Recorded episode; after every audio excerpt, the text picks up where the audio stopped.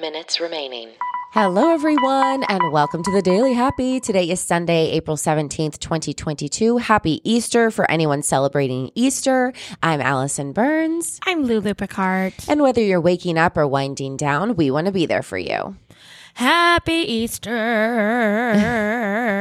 and you can also be there for, I don't know, you can be there for us by checking out the link in bio and right here on your podcast player, which is where we put our supporters like Omaze. Please look at them because you, it, you could win a prize and the prize is cool. Like you want to hang out with George Clooney Yeah. through Yeah. Omaze. You know, you singing your little Easter song made me realize that there aren't really any Easter songs. Um, Jesus is my rock and he rolled my sins away. Oh my God. There is that song. But like, no, like, you know, like more um non That's like such a Christian joke. Yeah. too. Like oh, it that's- is. If you didn't get that, it's okay. You just didn't go to the amount of Uh, schooling. Church services. Yeah. the Church Wednesday school that nights we went- and the Yeah. Sunday mornings and the Sunday nights. Oh my gosh.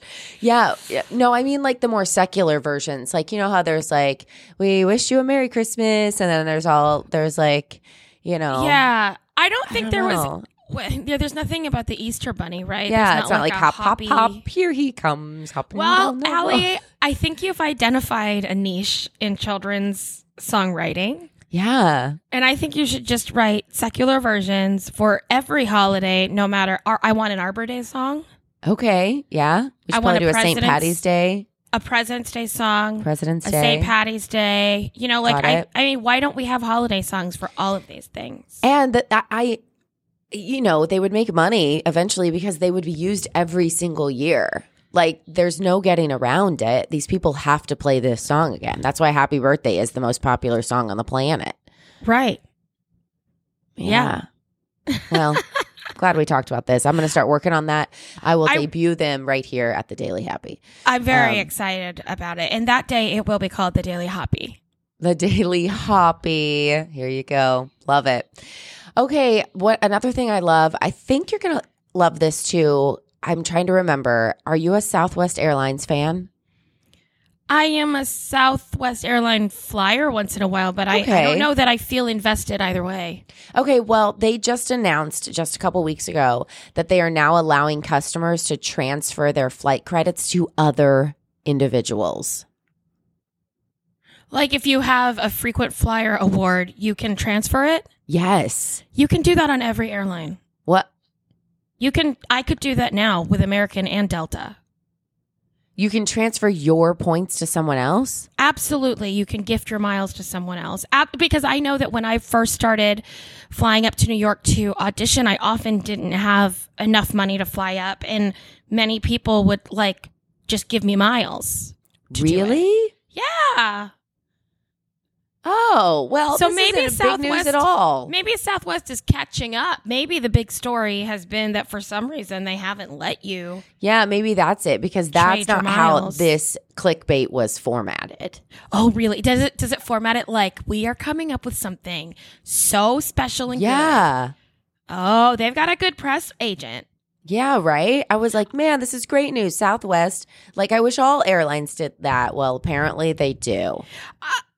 at least before the pandemic they did maybe i i don't know airlines have kind of all changed Yeah. in the last three years so i know that i have received miles before from someone and you you pay like a transaction fee but it's not a lot it's like ten dollars five dollars and it's you not know what I just you mean? booking the flight for someone else on your account, it's you actually transferring those points to their account. i am 99% sure y- y- yeah Yeah. that you just receive because I'm pretty sure that I've even seen the prompt like transfer your miles to someone. Yeah. That's really cool. It, it yeah, it's it's nice and helpful especially for people who accrue lots of miles through business. Like once in Yeah. a while I'll have a year where I just have so many miles because I happen to have been booked on the same airline a lot. yeah. Yeah, it's it's That's really cool. Well, the nice. title of my entire segment should have been Did you guys know?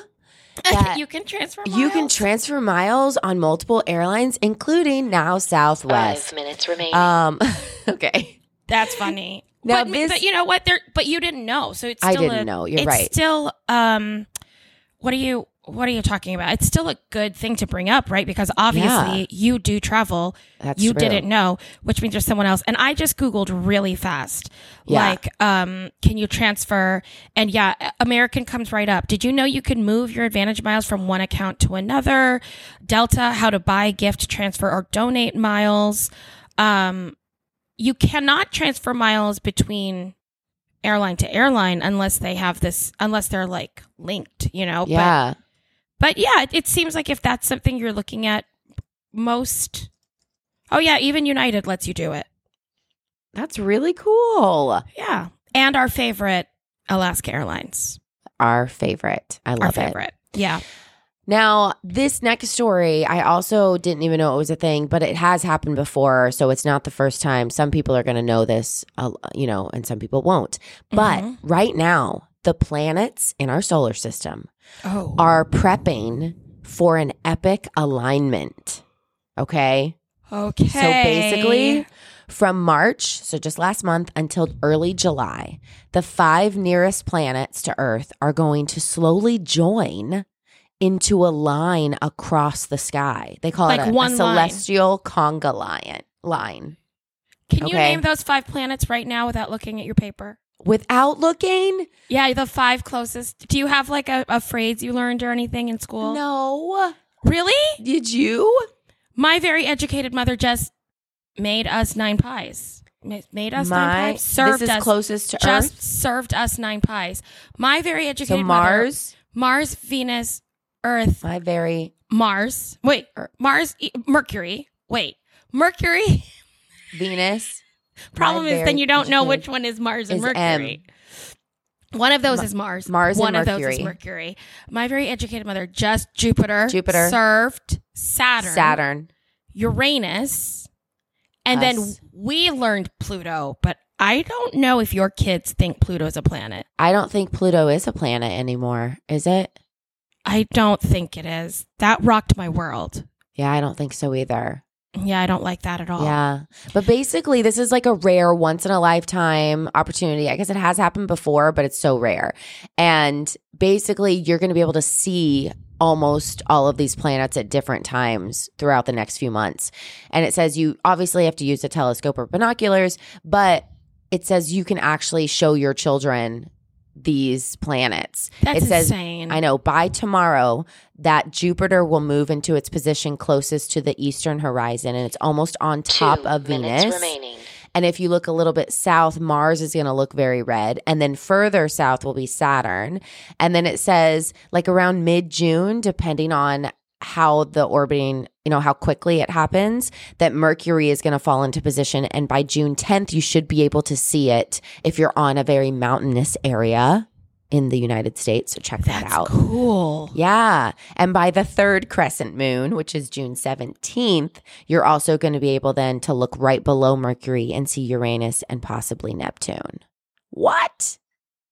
Yeah, that's really cool. The only thing I couldn't figure out with like probably diving too deep into uh, space is uh, why this happens. I was really trying to find out. I was like, wait, why does It the must be. epic I- alignment happen? okay, here's my guess. Yeah. It's just a guess. There's no everyone, it's just a guess.